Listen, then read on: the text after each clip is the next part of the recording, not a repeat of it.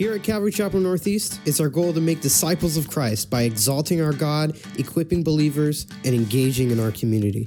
Thanks for tuning in to this week's CCNE podcast. Today, Pastor Brendan will be teaching out of the book of First Thessalonians.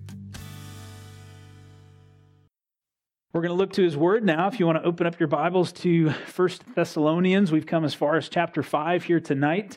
We made our way into parts of chapter 5 last week. We're going to do a quick review of uh, the first 11 verses there that we considered last week, and then we'll go ahead and finish out the chapter here tonight. We'll finish the letter tonight, and, and next week make our way into Second Thessalonians. As we come here uh, to this part of Scripture, um, last week was exciting as we considered much about the, the end times and uh, the comfort of Christ's coming, uh, the significance of the rapture and Jesus' return for his church, and how encouraging and comforting that should be for us. And here in the beginning of chapter 5, verses 1 through 11, Paul continues to consider the topic that we refer to as the day of the Lord. And so We'll consider that here briefly tonight, but I will tell you that uh, as far as the time of the tribulation and Christ's second coming, though we've considered some of that thus far, uh, we'll dive into that again in our study of Second Thessalonians in chapters 1 and 2. Um, tonight, what we find through the majority of the chapter, in terms of what we consider here, is much of Paul's instruction to the church as he closes out the letter as to how we are to live our lives. He's been dealing with that throughout the letter thus far, but here as he closes it out, closes it out, he very much makes an emphasis on these are the things that you are supposed to do. And so Christians, we need to pay attention to this here tonight because it's wonderful when we come to passages of scripture like this, no differently than when we closed out Hebrews, when scripture is very clear with us, even at the beginning of First Thessalonians as well. Here's the things you're supposed to do. It's easy for us to go to look at this and look at our lives and to say, Am I living my life this way? And if not, to really evaluate that and to see what would we what would we do about that? And so let's go ahead and read the first section here together to give us context once again, and, uh, and we'll pray once more. First Thessalonians chapter 5 and verse 1, but concerning the times and the seasons, brethren, you have no need that I should write to you. For you yourselves know perfectly that the day of the Lord so comes as a thief in the night. For when they say peace and safety, then sudden destruction comes upon them, as labor pains upon a pregnant woman, and they shall not escape. But you, brethren, are not in darkness, so that this day should overtake you as a thief. You are all sons of light and sons of the day. We are not of the night nor of darkness. Therefore, let us not sleep as others do, but let us watch and be sober. For those who sleep, sleep at night, and those who get drunk are drunk at night. But let us who are of the day be sober, putting on the breastplate of faith and love, and as a helmet the hope of salvation. For God did not appoint us to wrath, but to obtain salvation through our Lord Jesus Christ, who died for us, that whether we wake or sleep, we should live together with him. Therefore, comfort each other and edify one another, just as you also are doing. If you would, just agree with me in prayer once more. Father, this is your word, and we thank you for it, Lord. We thank you for your Holy Spirit that indwells us, Lord, and gives us understanding of your word. And Father, we would pray that you'd bless our time in it here tonight. Bless our study of it. Again, Lord, may it be fruitful for us here tonight. May we apply it to our lives. Uh, may you, Lord, bring transformation in our hearts and minds, we pray in Jesus' name. Amen. Okay, so again, as we come to this chapter here, chapter 5, What's implied for us from chapter 4 is that there was a question that was really asked as we came to the end of chapter 4. As Paul, in addressing the concern on the part of the Christians there in Thessalonica, that the rapture, the Lord Jesus, his coming to earth to gather up his church, there was confusion on their part, eh, really regarding a couple of things. One is, what about those who have died? As he refers to it in chapter 4, those who have fallen asleep. Uh, there was concern that somehow they would miss the return of Christ. We'll see even later in Second Thessalonians that uh, there's also, or was a belief amongst them, there was a false teaching that was being uh, sort of put out throughout the church that somehow they had already, in fact, missed the return of Christ and that they were now living during the time that Paul now refers to as the day of the Lord, that they were in the time of the tribulation. And to them, it seemed like maybe that would make sense because they were beginning to experience a lot of persecution. Uh, it was difficult to be a believer at this time period, uh, but certainly in Thessalonica as well. And so there was confusion there. And if you remember, then Paul is saying, listen, as far as those who have died, you're going to see them again. He gives them encouragement. Paul writes to them from the perspective of a, of a pastor we might wish that Paul was writing from the perspective of a, a, theologian, of one who would lay out for us every detail of the end times, every detail of Christ's return, so that we could sit here now and go, okay, all my questions have been answered. We know exactly how this is going to go. But Paul didn't do that. Paul was writing to them as a pastor to a people who were concerned about the loved ones who had died in Christ. And he encourages them, saying, eh, even if you look back at, at, at chapter 4 and verses 13 and 14, those who have fallen asleep, lest you sorrow as, as others who have no hope. For if we believe that Jesus died and rose again, even so God will bring with him those who sleep in Jesus. So this was a welcomed relief to them that they would in fact see their loved ones who had died again, uh, that they wouldn't, that, or that they weren't at risk of, of missing the return of Christ. Inevitably, though, what comes from this is a question essentially of when is this going to happen? Right? Don't, don't we all find ourselves asking similar questions when we consider the end times?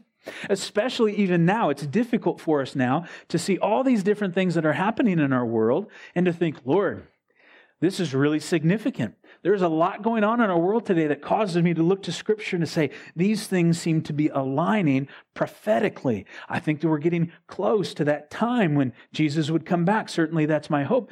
And, and if we're honest with ourselves, we find ourselves going, oh, I wonder when. Lord, when's it going to be?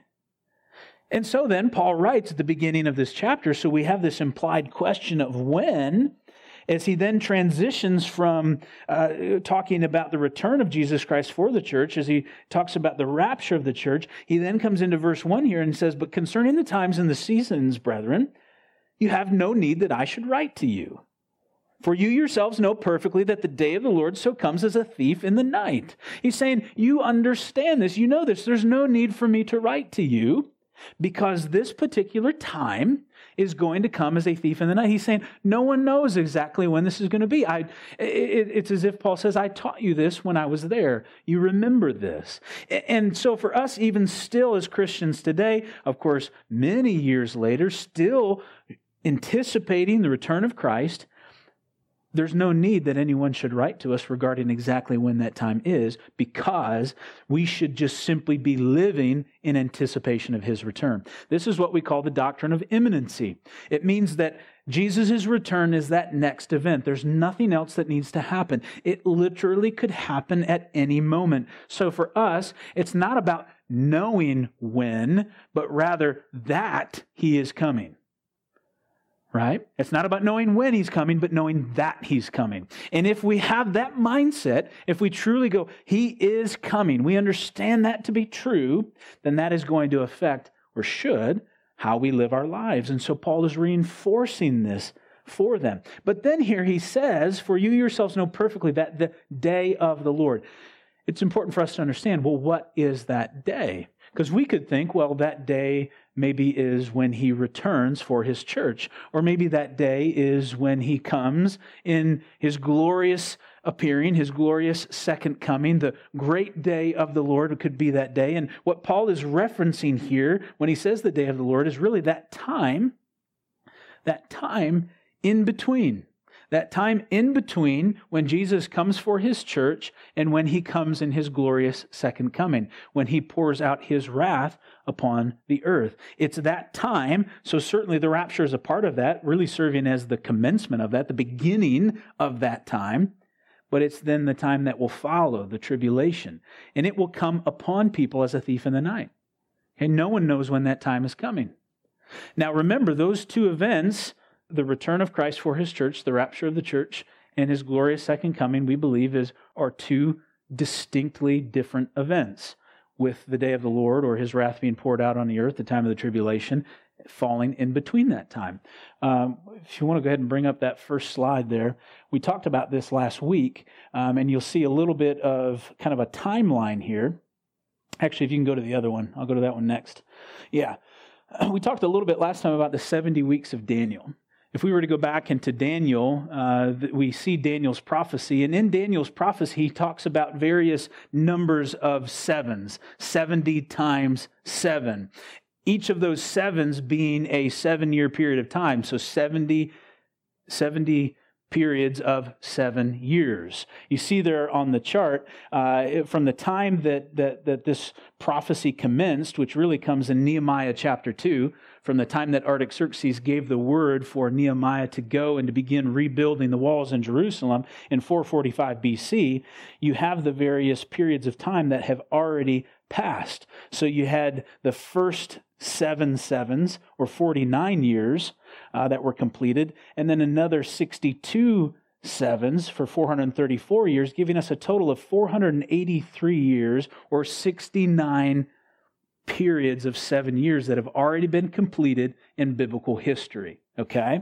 What's remaining, or what that's brought us up to then, is the church age in which we are living right now.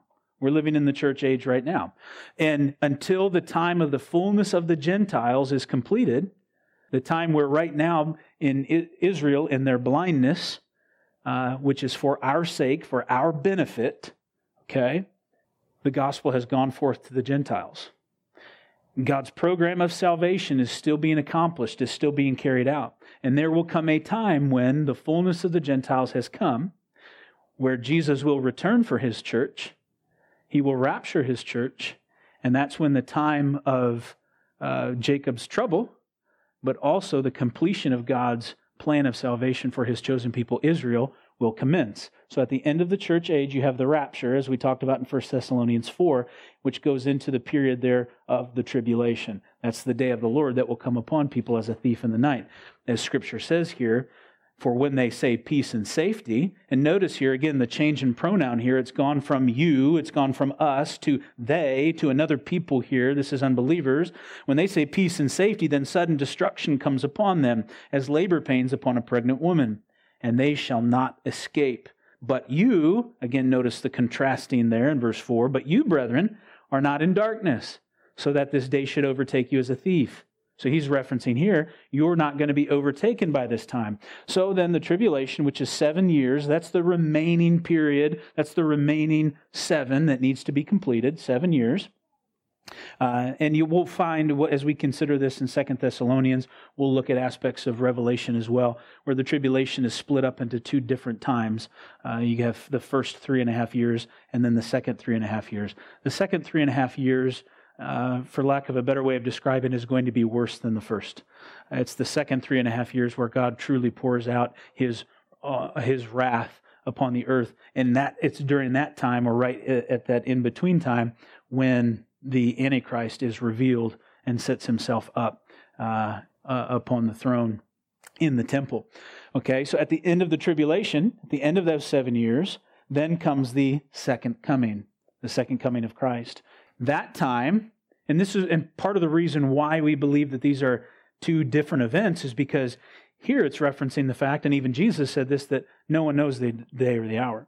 Uh, here Paul says that you, the day of the Lord so comes as a thief in the night.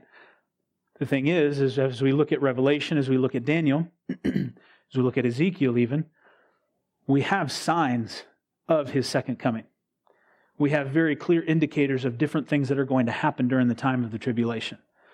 That's what tells us that these are two separate events because if they were not, one could argue, well, I, I have reasonable confidence of when his second coming is going to happen because it's going to fall after these events during the tribulation. Okay? So it's the rapture that comes first where nobody knows. It's imminent. It could happen at any moment. Then the tribulation commences, and we have a clear understanding, relatively speaking, of the events that are going to transpire during those seven years, which lead up to his second coming. At which point, everyone will see that. That will not be in secret. That will not be, that is the moment when uh, you're familiar with Jesus coming as a, uh, on a white horse. He's, he's coming in, in judgment as you see there, that's the Battle of Armageddon, as we see in Revelation 19. He's coming with a sword, a sword protruding from his mouth, and uh, he is going to really quite quickly wipe out his enemies at that time, which ushers in the kingdom age, a thousand years. The thousand year reign or the millennial reign, if you recall from last week, and again, we're just doing some review here, is, in, is really about his covenant with Israel. It's, it's both the Abrahamic covenant and the Davidic covenant. The Abrahamic covenant, meaning that Israel has yet to ever occupy the land that was promised to them in its entirety. And the Davidic covenant is for the forever throne, for the descendant of David to truly sit on an eternal throne and rule over his people, which of course that is Jesus during that time. Where's the church at this time? Where are we? We are with him, ruling with him. We come with him. And so the rapture takes us up. First, those who have died and died, they're asleep, as that euphemism is used there. Uh, wonderful euphemism for death for a believer because we know you'll wake again. And uh, they're caught up first. Then, believers who are alive at that time, we meet the Lord in the air. We go to be with him in heaven through the time of the tribulation and come with him at his glorious second coming for both the Battle of Armageddon as well as to rule with him in the millennial reign. At the end of those thousand years, uh, Satan is loosed. He's defeated once and for all and cast into hell, into the lake of fire. And the Lord ushers in his new heaven and new earth. It's at that time also, though, where we have uh, the great white throne judgment. We dealt with a lot of this in the study of Revelation. You can find that online. And again, we're going to dive into some of this, uh, specifically aspects of the tribulation in the Antichrist, as Paul deals with it in his second letter to the church in Thessalonica. Okay? Now, there's a lot there. There's different opinions, as we know. Okay? So, as a church, what I teach in terms of in Calvary Chapel, we believe clearly you've heard now in the rapture of the church. And we believe in a pre tribulational rapture of the church. You could be a pre trib. You could be a, so you could be a rapture here, which is what we teach. You could be a mid trib, that it happens right here after three and a half years. Or you could have some that are post trib. Okay? We believe in a pre tribulational rapture of the church based off of what our interpretation of Scripture. Again, going back to the fact that they seem like very different distinctly different events. Furthermore, in the book of Revelation, the church seems to be present. You've got the letters to the churches in Revelation 1, 2, and 3. In Revelation chapter 4, beginning in verse 1, the church is no longer there. That's the period at which you see God's wrath beginning to be poured out, but yet the church is not there. You don't see the church again until you get into Revelation 19 as it begins to talk about Jesus coming back and his glorious second coming and the church with him. That gives us an indication, that's why I believe, the church isn't there during that time. So I believe in a pre tribulation rapture of the church. And, and we're going to consider that here shortly, as Paul says, you're not appointed to wrath. Even in, in Revelation in chapter 3, verse 10, he gives promise to the church there that you will be, that, that I will spare you from the hour that is to come. Okay? So we teach that, but you know, some people do take the stance of a mid trib rapture or a post trib rapture. And then we also believe in a literal millennial reign, a literal thousand years, because that's what Scripture tells us. Okay, so we take the literal approach to that. And with that, we believe in a premillennial return of Christ, that he comes at the beginning of that millennial reign. Others may take a, a post millennial view, and those who have a post millennial view will often have, will often take the rapture of the church and his second coming and consider those really one event where you kind of where you go up and kind of come right back down with Christ, but you're coming basically after a period of uh, his wrath already being poured out. So you've kind of been you've, you've gone through that period of time. You've gone through the tribulation, and then we're taken out and come back to sort of usher in his new heaven and new earth. And so again, there's different views on this one rather than us really getting caught up in in and, there's a lot of debate over it, right? And I do feel pretty strongly on my own views on it. Here's the most important thing. What is that? Jesus is coming back. If anybody says, I don't know about that, that's when you can go, okay, you've, you've lost me. We're done. Okay. Somebody can say, hey, I, I lean more mid trib, I lean more post trib, and we could go, okay, that's fine. Let's go ahead and agree to disagree. If they say Jesus isn't coming back, well, then you've lost me entirely, right? That's the thing we need to focus in on. And those are the things that we should have unity on. Within the church, we should all be able to say, hey, praise the Lord. We believe that Jesus is coming back. When exactly that happens, we can debate as long as he's coming for us and we have confidence in that. That's what our hope ultimately is in. But I would say that scripture does give us some pretty good confidence and also then reason to hope that we are not going to be a part of that wrath. That would be even more reason for us to be hopeful, for us to be confident, for us to be comforted by these words, to know, man, the judgment that's coming upon the world, I don't have to deal with that. I don't have to go through that. That to me is encouragement. And I find it hard to believe that if we were appointed for that, if we were to go through that time, that Paul would have given us a little bit more, sort of a, hey, put on your big boy pants. It's about to get real around here, right? But he doesn't say that. He says, hey, you're, you're, you're going to be gone. Encourage people, comfort people. And uh, so that certainly is what my hope is in. Uh, you can go to the next slide there. This one's a bit of a, or the previous slide, whichever that was. These are the ones I mentioned last week. We'll make these available for you so you can see these because um, I know it's a little tough to see that, but this gives you the distinction between the two events, both the rapture and the second coming. And I can actually give you one that has scripture references next to each of those so that you can go into scripture and see, okay, these seem like distinctly different events based off of how scripture uh, describes it, okay?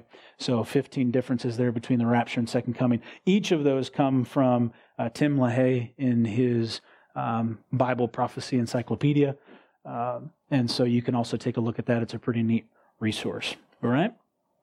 So, Paul is contrasting these two things here, trying to give encouragement to the church saying, listen, this, this is them and this is us. This is what's going to happen for us. And so he then says to them in verse 6, therefore, remember, whenever we see therefore, we need to understand what it's there for. And, and this is building. This is building off of how he's encouraged them. He's saying, listen, these people are in darkness and the day will overtake them, but it's not going to overtake you. So therefore, let us not sleep as others do, but let us watch and be sober. For those who sleep, sleep at night, and those who get drunk are drunk at night. But let us who are of the day be sober, putting on the breastplate of faith and love, and as a helmet, the hope of salvation. Here he's, he's really challenging the church now.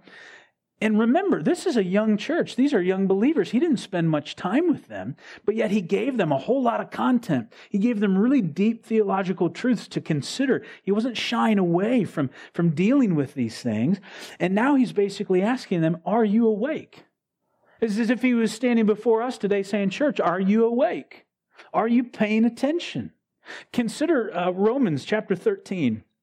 In Romans chapter 13, we have this other exhortation from, from Paul where he says in Romans uh, 13, verses 11 through 14, and do this. Listen, knowing the time that now it is high time to awake out of sleep.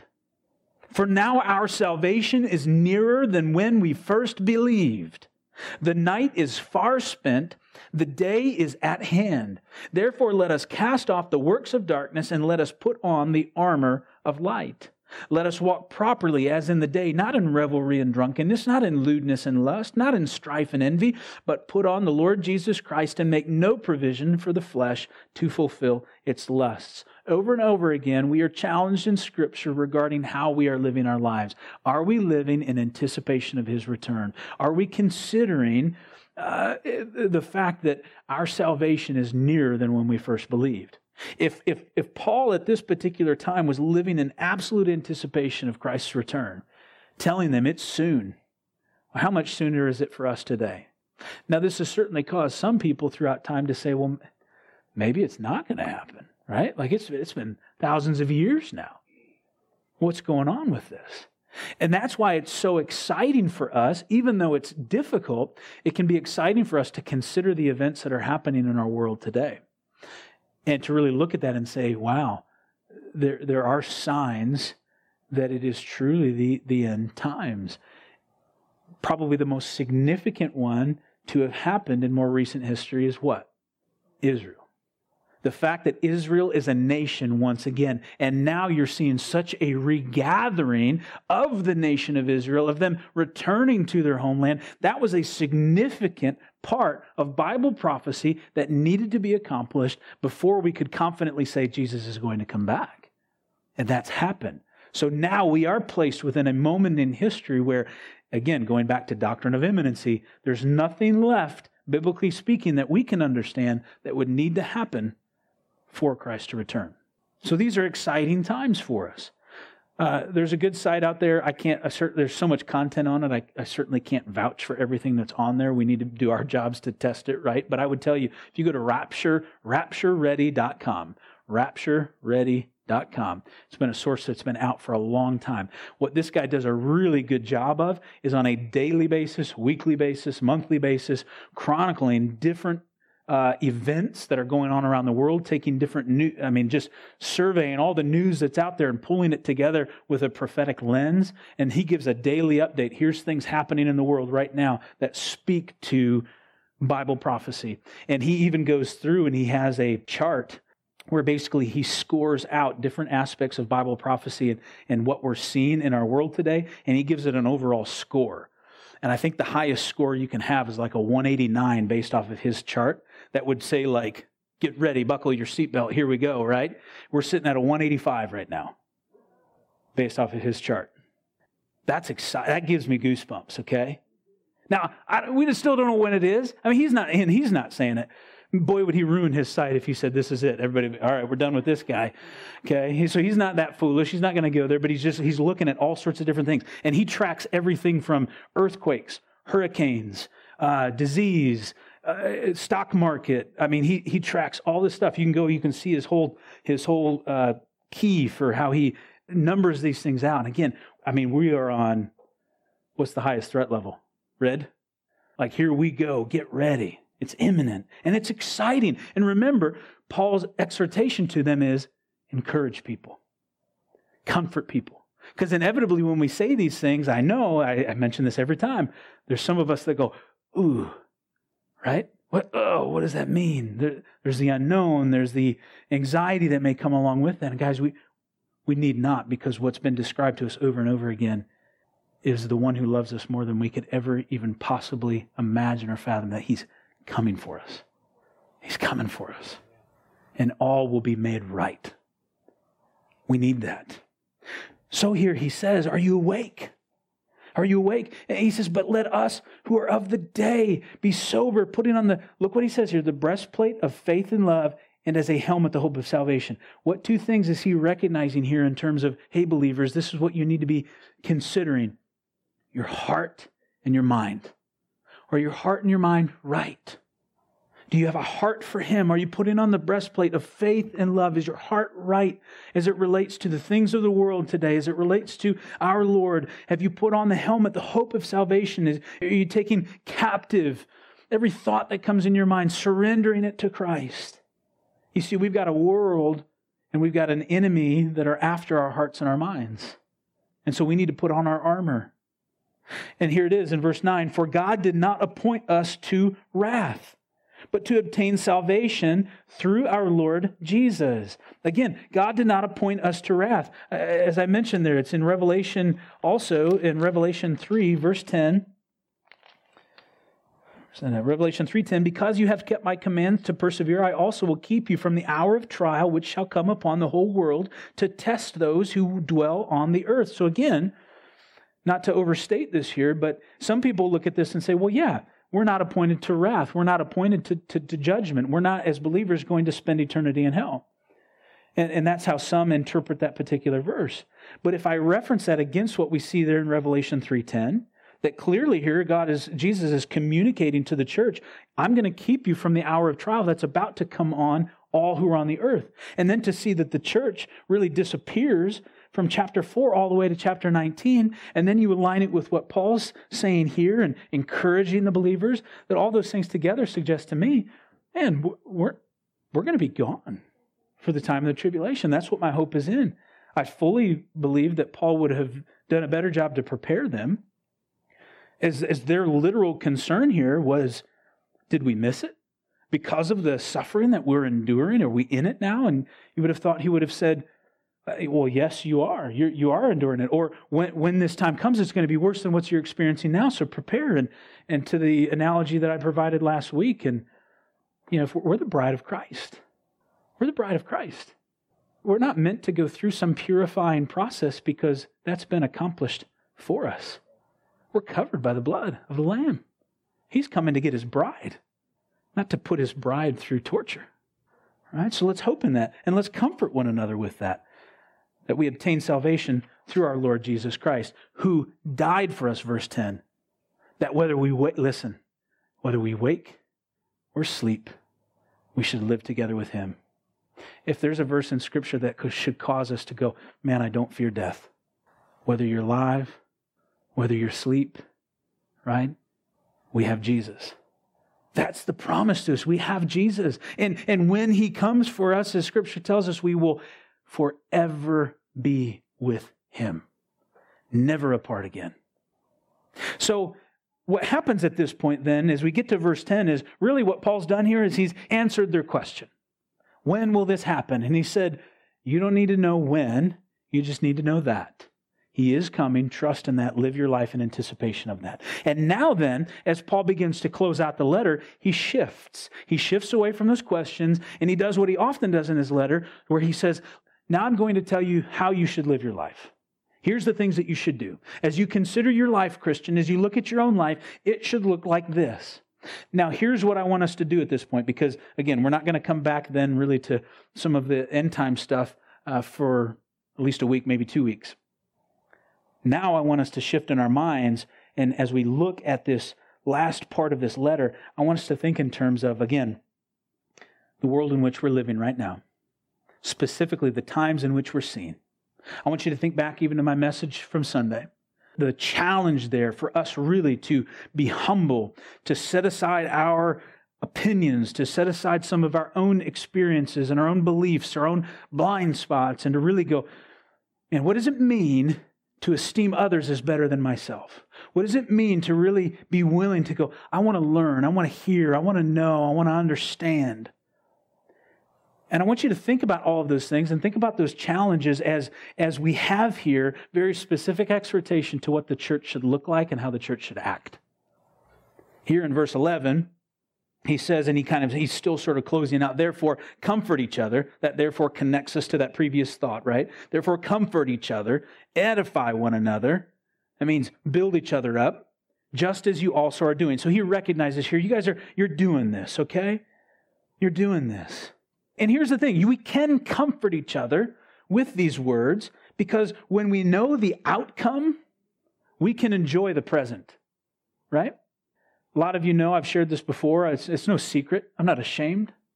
I Google the end of movies before I watch them. Yeah, right? I know.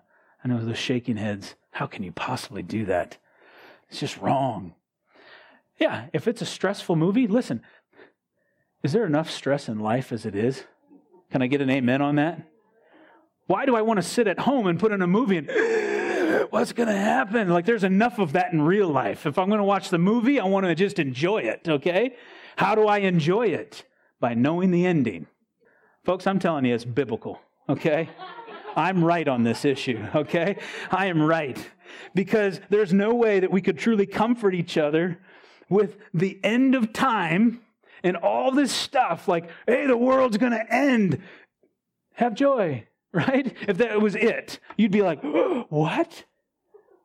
But if I tell you everything I've told you, look, Jesus is coming for us. And he's going to take us to a far better place. And this is how it's going to go. Then you can go, well, praise the Lord. Now I don't need to worry about that. I can just enjoy the moment. I can enjoy the present. Okay? So there's a, there's a principle here.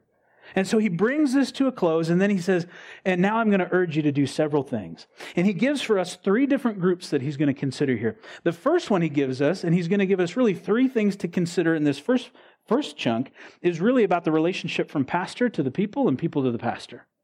Then he's going to go into the second one, and he's going to talk about here's about just relationships throughout the church, all the relationships within the church.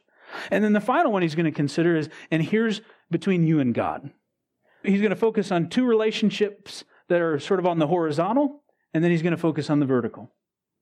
And so he jumps into this as he's closing out his letter in verse 12. Let's go ahead and read verses 12 and 13. He says, And we urge you, brethren, to recognize those who labor among you and are over you in the Lord and admonish you, and to esteem them very highly in love for their work's sake. Be at peace among yourselves. Three things that he really wants them to look at here as it pertains to those who are in leadership positions over them. And, and, this really tells us a couple of things just right off the bat. One, leadership is biblical. Leadership has been there from the beginning of time. God, God has, has created individuals. He's created them male and female, distinctly male and female. He's given uh, positions and roles and authority. And, and, and even here in this early church, this shows us here that there was pastors that were put in place. Okay? And he says, and we urge you, brethren, to recognize those who, three things, who labor among you, are over you in the Lord, and admonish you. Three things that he calls out about these particular leaders. Labor really speaks to the fact that they're working. They're at work. Recognize the fact that they are working. Uh, secondly, that they are over you in the Lord, that leadership is biblical. And, and so there are people who are going to oversee, they're going to manage, they're going to direct, they're going to care for. I mean, this word over you is really about leadership, and, and it can speak to those two things from a management perspective, but also an aspect of protection. Okay? Go back to the study of Hebrews. Uh, the, the, the, author of Hebrews, I almost said Paul. Show my leaning there a little bit, huh? You look at Hebrews, and, and there too, the author said, respect those who are over you because they watch out for your souls. Okay? So here he says, consider their work, consider their leadership, as well as the fact that they admonish you. And this word admonish really means exhort. This is about preaching the word. This is about, in some cases, uh, coming up to someone, and, and really the, the more literal definition we get from this is to put in the mind or to warn about a particular issue. And so sometimes, yes, there's also the necessity for those who are in leadership, uh, me being one of them, but the elders within this church as well, to come and to say, hey, listen, I see something in your life. Uh, I, perceive that there's sin or, or there's I want to warn you about something, or I've got to check in my spirit about something.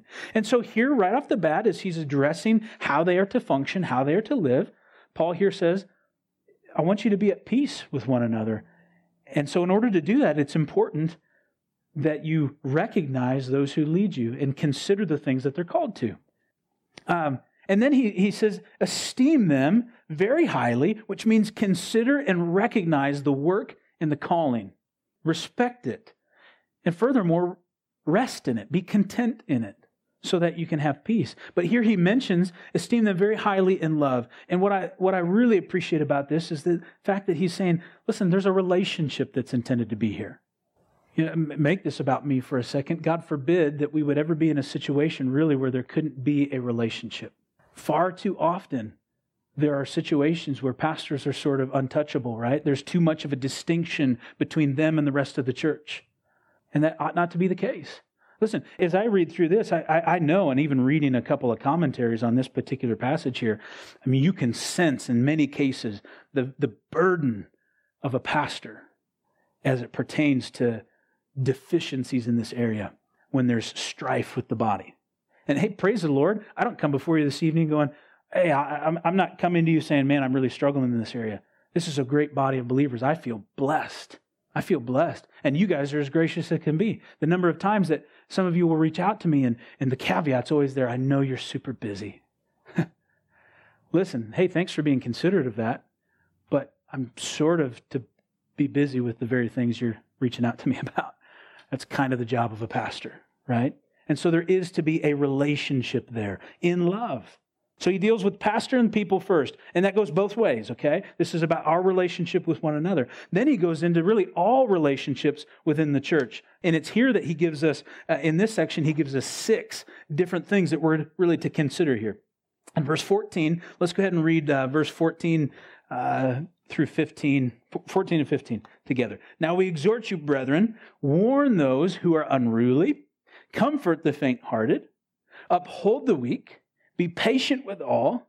See that no one renders evil for evil to anyone, but always pursue what is good, both for yourselves and for all.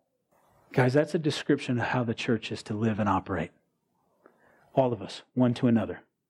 He says, We exhort you. Again, I'm challenging you here, brethren. First off, warn those who are unruly. This could be translated differently as warn those who are irresponsible. Warn those who are just sort of being flippant within the church, those who are being foolish. Okay? We are called, and listen, the, pastoral role, though it's implied in the first section, here this is about everybody, which means it's not just for the leaders in the church to be willing to warn somebody about the way that they're living their life. That means that we can do that one to another. So that's the first thing he mentions be willing to warn those who are being irresponsible. And that could mean a number of different things. Are they being are they being are they playing with fire when it comes to sin? Do you see things in their life where it's like, man, you're about to get burned? Are they being sort of lazy in their faith? Are they being flippant towards things at church and being involved and spending time in the Word? What, this could be a number of different things, but they're just being uh, irresponsible as it relates to their life with the Lord. That's the first one. The second one is he says, comfort the faint hearted. This word comfort here really means encourage. And faint hearted could also be translated discouraged, worried, fearful. You think there's anybody feeling that right now within the church? Feeling worried? Feeling fearful? Feeling discouraged? Feeling burdened? We are called to encourage one another. We're called to encourage. So we're to, we're to warn those who are being unruly. We're to encourage those who are discouraged. Thirdly, he says, uphold the weak. Now, certainly, Paul could be referencing somebody who's dealing with physical infirmity, but I don't think that's really in view here. I think it's more about spiritual weakness. We were in Romans earlier, in Romans 13. If you look at uh, Romans 14, we have some similar encouragement there. In Romans 14 and verses 1 through 6, we read, Receive one who is weak in the faith, but not to disputes over doubtful things. For one believes he may eat all things, but he who is weak eats only vegetables. Let not, let not him who eats despise him who does not eat. And let not him who does not eat judge him who eats, for God has received him. Who are you to judge another's servant? To his own master he stands or falls. Indeed, he will be made to stand, for God is able to make him stand. One person esteems one day above another, and another esteems every day alike. Let each be fully convinced in his own mind. He who observes the day observes it to the Lord, and he who does not observe the day to the Lord, he does not observe it. He who eats, eats to the Lord, for he gives God thanks. And he who does not eat to the Lord, he does not eat and gives God thanks. This is an unusual passage of scripture there when it comes to just what exactly is Paul saying there culturally and contextually, he's dealing with some very specific things within that church. Frustrations that they were having, really around what boils to boils down to legalism. Certain believers thought that they should be doing one thing, and others thought they should be doing another thing, and they were beginning to have disputes over it. And for those who were new to the faith, they were struggling with growing up in the faith and discipled in the faith and knowing what's right and what's wrong. And and you know, the church we know has written the book on first and second opinions and we really we really stand by those things right we love to have our opinions and our beliefs on different things but we've got to be careful about that we've got to uphold the weak no differently than, than going back to the discussion there of, of, of a pre-tribulational rapture even though that's a bit more in depth it's really coming down to the point of hey you know what we don't need to get caught up in all of this let's just focus and keep the main thing the main thing that's important and these are, this is to be our heart towards one another. This is to be our mindset towards one another. Then he goes on, he says the fourth thing be patient with all. Well, how about just some? Because some are easier to be patient with than others. No, it says be patient with all, right? Be patient with all. This means really here that we are to have a long fuse. Listen, I have plenty of times where my fuse is way too short, and I have to apologize for it. If it's like most of us, who, who gets to experience that the most? Our families do. So pray for my family, okay? And we do it, right? I mean, I don't think I'm alone. Those of you, you, you go out to work, you do different things. You've got, you, you operate within a certain area where you're like, you know, I got to keep it together. And then all of a sudden you let it out in other places, right? But here's the thing these are, every one of these is written in the imperative, meaning that these aren't suggestions. What Paul is giving to us here in this letter, these are, these are commandments. Be patient with all, everyone. Furthermore, it doesn't even say here necessarily those within the church, but all. Moving on, verse 15, he gives us the fifth thing, and it really ties together here. Really, we need to we need to have done each of these things so that we can do what's required of us in verse 15 that no one render evil for evil to anyone. Don't retaliate, is what he's saying here. Don't render evil for evil. I mean, we have got to begin to really consider the example truly that Christ has given us. Let me fast forward us to current times. Again, let's take it back to just what we're experiencing right now. Take it back to a consideration of my message on Sunday.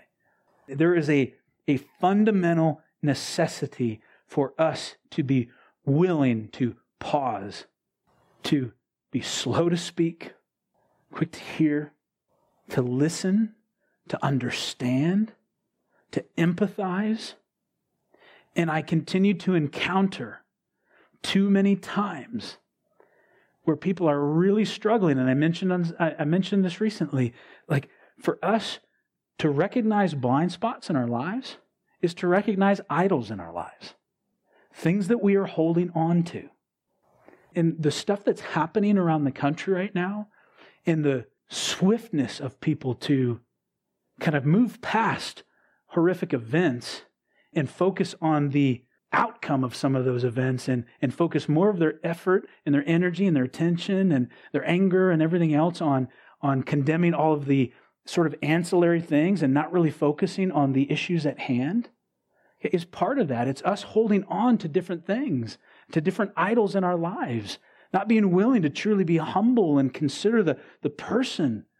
We've got to go back to our example, which is Christ. Think of Isaiah 53, suffering servant.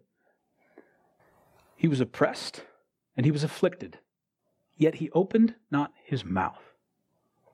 He was led as a lamb to the slaughter, and as a sheep before its shearers is silent, so he opened not his mouth.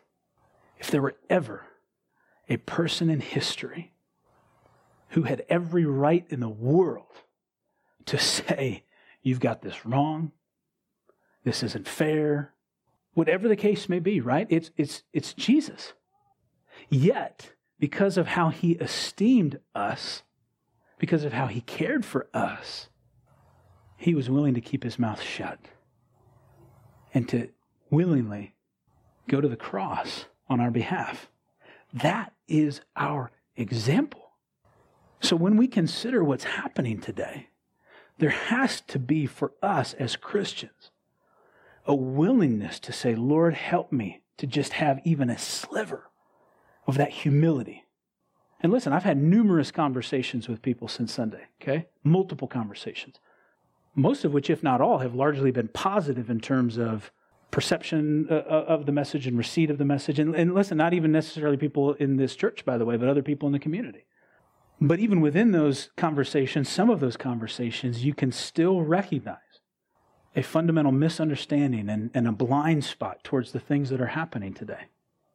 And almost for some people, and this is maybe even independent of conversations that I've had, but no doubt conversations that many of you have had, almost this belief that, well, if we recognize this or if we accept this, that somehow we're condoning these other things. And let me be more specific.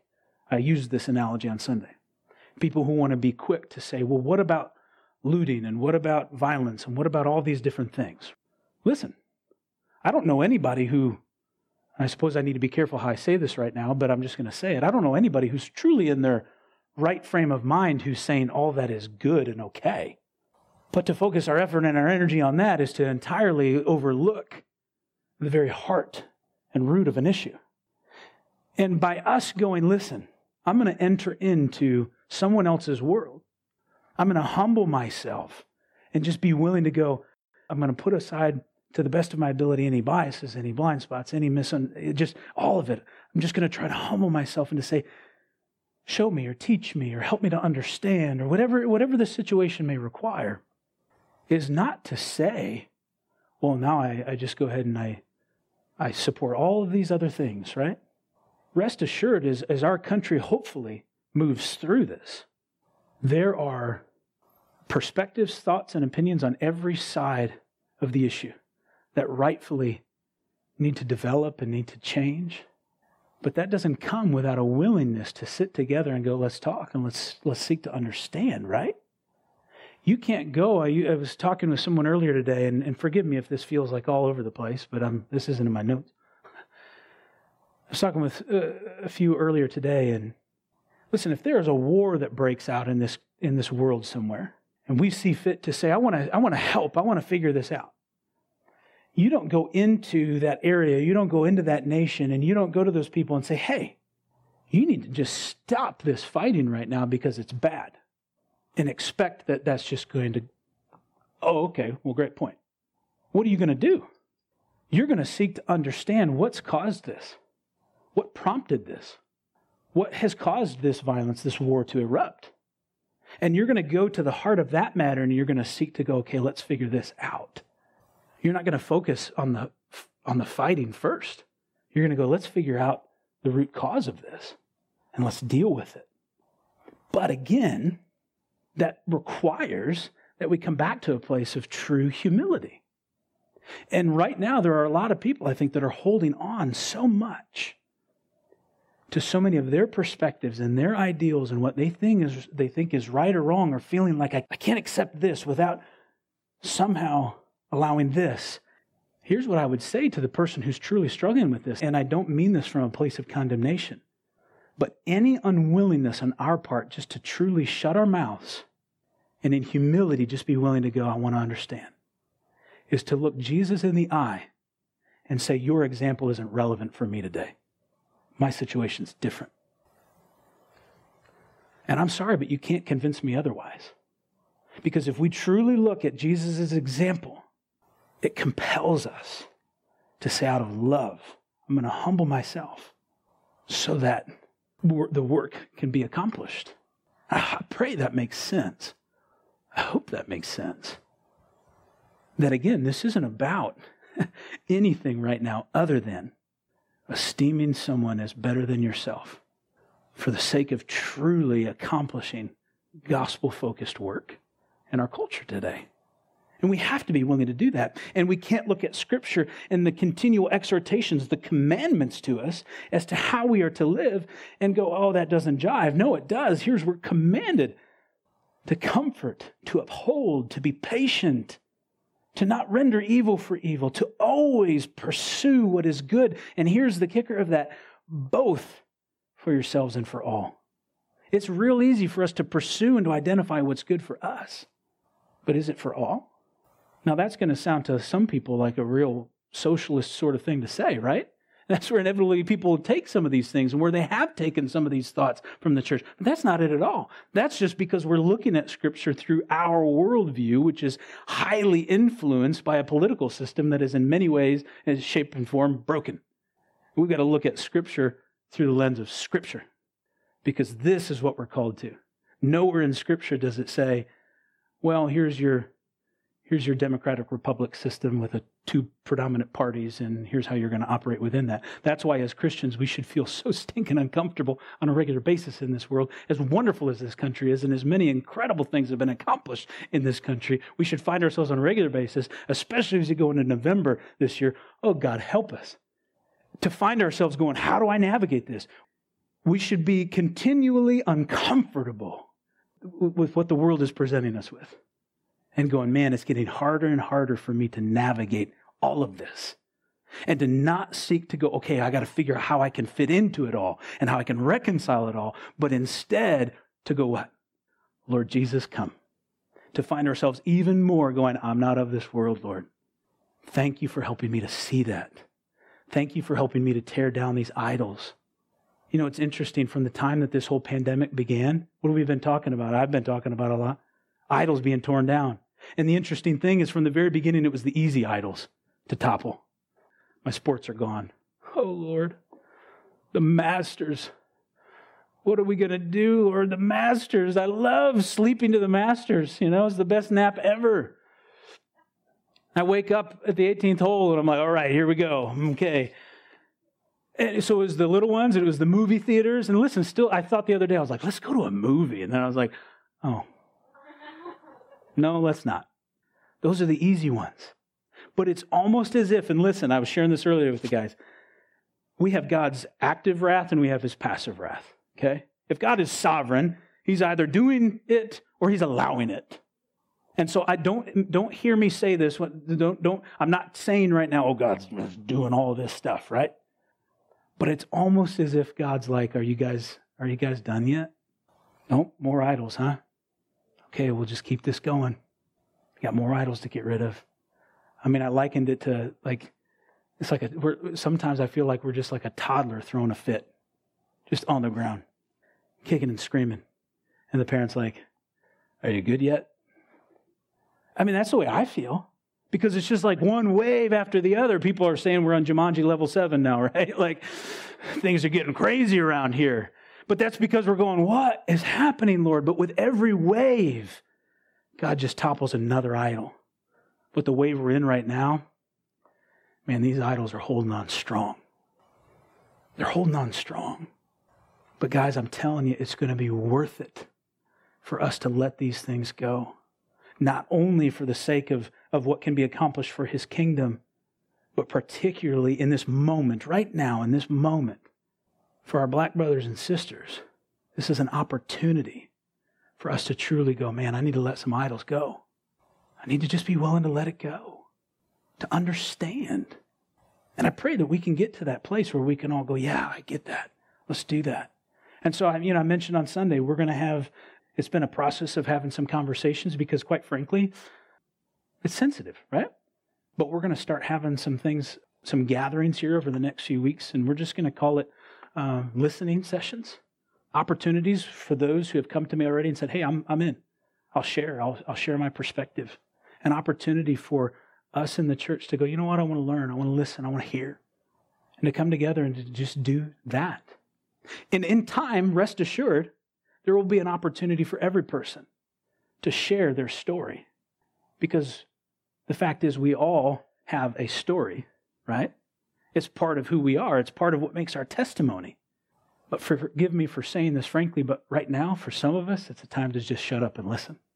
The time to sh- share your story will come as we work through this as a body of Christ, those who love one another. Because the fact is, all people, listen, all people are products of hurts, are products of present struggles, and are products of future fears. These are the things that really make us who we are. But we need to be willing to come together and say, okay, these are what those things are for me. And as we understand that, then to go, hey, praise God. We can truly, we've endeavored to keep the unity, the bond of peace. So he says, don't render evil for evil to anyone. Always pursue. And that's an active word here. It means go after it, what is good both for yourselves and for all. Romans 12, verse 14. I mean, here we have these constant exhortations bless those who persecute you, bless and do not curse. Rejoice with those who rejoice, weep with those who weep. Be of the same mind toward one another. Do not set your mind on high things, but associate with the humble. Do not be wise in your own opinion. Repay no one evil for evil. Have regard for good things in the sight of all men, if it is possible, as much as depends on you. And I love that Paul brings it back to this. Listen, if it is possible, as much as depends on you. Because how often can we say, well, I don't know that that's possible because it's dependent upon this other person? No, as much as it depends on you, live peaceably with all men. Beloved, do not avenge yourselves, but rather give place to wrath, for it is written, Vengeance is mine. I will repay, says the Lord. Therefore, if your enemy is hungry, feed him. If he is thirsty, give him a drink, for in so doing you will heap coals of fire on his head. Do not be overcome by evil, but overcome evil with good. Our world is full of evil, folks. It abounds. But as much as depends on us, this is what we're called to and take it out of our current cultural context and replace it in, or place it in anyone. The words to the church ring true throughout the ages. This is what we're to call, this is what we're called to. He goes on then here, and this is where he shifts now to, uh, at first it was pastor people relationship. Then it goes into everyone within the church. And now it comes to relationship with God. He shifts here to the vertical. And he gives us seven more things that we need to consider here. The first of which he says, rejoice always. Oh, that's a tough pill to swallow sometimes, isn't it? Rejoice always. It means that speaks of joy. Joy unspeakable, peace which surpasses all understanding that allows us in the moments when we're not really feeling so joyful that we can still rejoice. How? Well, consider everything that Paul has communicated to them up to this point. You've got a Savior who loves you, He's coming for you. He cares about you. He saved you. He has a plan. He has a purpose. It's tough, but rejoice always, especially if we lay hold of Romans 8:28, trusting that God works all things together for good, even when those circumstances in and, them, in and of themselves are bad because of his sovereignty and his providence, he's able to work those things together for the good of those who love him and are called, then we can rejoice. Then he says, pray without ceasing. We've considered this before. Prayer is important in our lives. We ought to pray without ceasing. Does that mean we should pray nonstop all day, every day, all throughout the day, to the best of your ability, go for it. But I recognize that sometimes you're going to dip out of prayer, right? And so that's not necessarily exactly what Paul's saying here, but rather just keep praying. What do we read about in, in Luke chapter 11? It says, ask, seek, and knock, right? It goes on to say, You have not because what? You ask not. How unfortunate it is for the prayers that aren't answered because we're just not asking. And so, as he says, pray without ceasing. Yes, pray continually, pray fervently. That's elsewhere in Scripture. But also pray continuously. Keep praying. Keep praying. Don't stop. So, whether it's about a circumstance, a trial you're going through, a loved one, a wayward child, whatever the case may be, keep praying. Keep praying. And in everything, this is number three, give thanks. In everything. We know there is power in praise if you know that He is on the throne, if you know that He loves you, if you know that He's working in your life, as tough as it may be, we can rejoice always. We can continue to pray and seek Him, and we can give thanks, saying, Lord, I know you're at work. Thank you, Lord, for how you care for me. Affirm, and this, what this does here is it affirms His sovereignty. Listen, I'm not an all out sovereigntist, but I can't escape what Scripture says. I serve a big God who is seated on the throne, and nothing is beyond Him.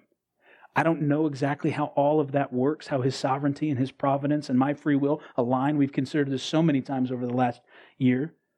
But I know Scripture says what Scripture says, and that we should serve a sovereign God. And when I give him thanks, even in the midst of trials, I'm affirming his sovereignty, saying, Lord, I know you're in control, and I'm praising you. Goes on to say, For this is the will of God in Christ Jesus for you. Go back to the beginning of the letter. Here it is again. This is the will of God. It's wonderful when we're told, Here's what the will of God is, right? And this is the will of God that we'd rejoice always, pray without ceasing, and give thanks in everything. He goes on to say, Number four, do not quench the Spirit. There's two things we can often do with the Spirit we can quench it and we can grieve it. Quench it is like what? Quenching your thirst. I'm thirsty. I have my Gatorade. I'm not thirsty anymore. That's not what you want to do when it comes to the Holy Spirit. Okay? Or similarly, if it's a fire, we know the Holy Spirit is a fire, is a flame, and you whoosh, throw some water on it. Oh, it's gone. We do that far too often in our lives. We quench the Spirit when we what? When we ignore it. When the Holy Spirit's working in our life and calling us to something or, or moving us towards something or saying, hey, this is what you should do right now hey, you know what? This person needs you. Go pray with them right now. I can't do that. That would be totally embarrassing. I can't just walk up to this person and pray for them. Oh, come on. I want you to minister to them. I want you to go share the gospel with them. I'm terrified. I can't do it. No. And you run. You just quench the spirit. There was this flame burning. Oh, God's at work. He's drawing you. He's using you. He's motivating you. And you run away. You quench the spirit. We don't want to do that. The other thing we can do, though, is grieve the spirit. How do we grieve the spirit? Holy Spirit's going, don't do this. Don't do this. Don't do it. I'm telling you, don't do it. Here's your way out. There's 16 open doors right here. You can leave. You can leave. And we go, ah, shut them all. I'm doing it. And that's when the Holy Spirit goes, oh. And he's grieved. Here, Paul says, don't quench the Spirit. He goes on to say, number five, do not despise prophecies. So it seems as if, eh, eh, whether there was something specific going on there or if in general Paul just knew, hey, we got to be aware of this as believers. Don't quench the Spirit. God is at work in your life. Practice listening to the Spirit. Practice being obedient to the Spirit. And don't despise prophecies. What was prophecies in terms of what he was eh, speaking to here? Uh, he was not speaking of the prophets that are coming to town and saying, hey, here's what's going to happen. No, there is two forms of prophecy. There's foretelling and there's forthtelling okay? This would be more of the forthtelling. Just really what this is is preaching. This is those who are there preaching the word of god and saying hey you should do this. You should live your life this way. You should respond to this. You should take action on this. Don't grieve the spirit etc and what seems to be the case here is that there was probably because of some of the false teaching that was coming in maybe a disregard for the teaching of the word of god which at this time would have been more of those people who are coming and sharing uh, what word they had. Goes on to say, number six, test all things, hold fast what is good. Test all things. So as you as you refrain from despising the teaching of the Word of God, you, you receive it, you listen to it, test it. Be willing to go, okay, does this line up? So we're called as the church to go, okay, is, is what I heard today, is that truth? Hold fast then, as you do that, as you discern Hold fast what is good. Hold on to the things that are good. And abstain from every form of evil, number seven. Abstain from evil. As he then begins to, to close here, he, uh, he says, Now may the God of peace himself, verse 23, sanctify you completely. May your whole spirit, soul, and body be preserved blameless at the coming of our Lord Jesus Christ. He who calls you is faithful, who also will do it. This is wonderful here. Once again, this is really proclaiming the sovereignty of God as he says, Here's the source of your sanctification, the God of peace. May he himself sanctify you completely. May your whole spirit, soul, and body be preserved blameless at the coming of our Lord Jesus Christ. Yes, amen. We want that. And who's going to do it? He who is faithful, he will do it. Do you understand here? Once again, let's consider for a moment, go back to Sunday in Matthew chapter 1, second part of the chapter, the incarnation, that there is a God in heaven who loves you so much that he came and he died for you to reconcile you to a right relationship unto himself. And not only did he do just that, which would have been enough to just say, okay, thank you. Thank you for showing me mercy. I deserved death and eternal damnation, but you spared me from that. But in his grace, he said, no, I want a relationship with you too. I want to know you for eternity. I want you to be with me. I want to give you things. I want to bless you. I want to give you exceedingly abundantly beyond all that you could ask, think, or imagine. And I'm going to work in your life. I'm going to set you apart and make you holy at salvation. And I'm going to continue to work in your life, sanctifying you, making you into the individual that I've created you to be. If you will just let me, I will do that work. Do you know that God loves you that way? And so, as we think about all the difficult things that we may need to tackle, all the things that we may be wrestling with right now, all the things in our culture that we look at and go, oh, Lord, it's this burden. And man, we can step back and we can just say, Lord, work in me. Lord, I surrender. Lord, would you just sanctify me, set me apart, make me more like you? And we can trust it because he is faithful. Paul then says, Brethren, pray for us. We need to be praying for one another. And greet all the brethren with a holy kiss, unless there's a pandemic. Doesn't say that, but you can exercise wisdom however you choose. Verse 27 I charge you by the Lord that this epistle be read to all the holy brethren. I love that. He says, Hey, read this to everybody. I'm sending you this letter, read it. Well, check that box. We've done it. The grace of our Lord Jesus Christ be with you, and we need it. We need his unmerited favor, perhaps more today than ever before. Amen. Let's pray. Heavenly Father, Lord, we give you thanks for your word. Lord, I pray that each of us, myself included, Lord, would fall in love with it more and more each day. And through that, Lord, and through our study of it, more in love with you as we uncover and unearth, Lord, the ways, the depths, Lord, of your love for us. Father, Thank you so much for blessing us. And we would ask, Lord, for a fresh outpouring of your Spirit once again. Lord, we need it. We need your grace, Lord. These are difficult times in which we are living, times that are not a surprise to you, but they are certainly difficult for us. And so we need you, Lord. We need you to lead us and guide us, to help us, Lord, to be the salt and light in this world that it so desperately needs. May the work of your Spirit, Lord, uh, be mighty and powerful here in this church may begin here, Lord, and spill out into this community, Lord, we ask in Jesus' name.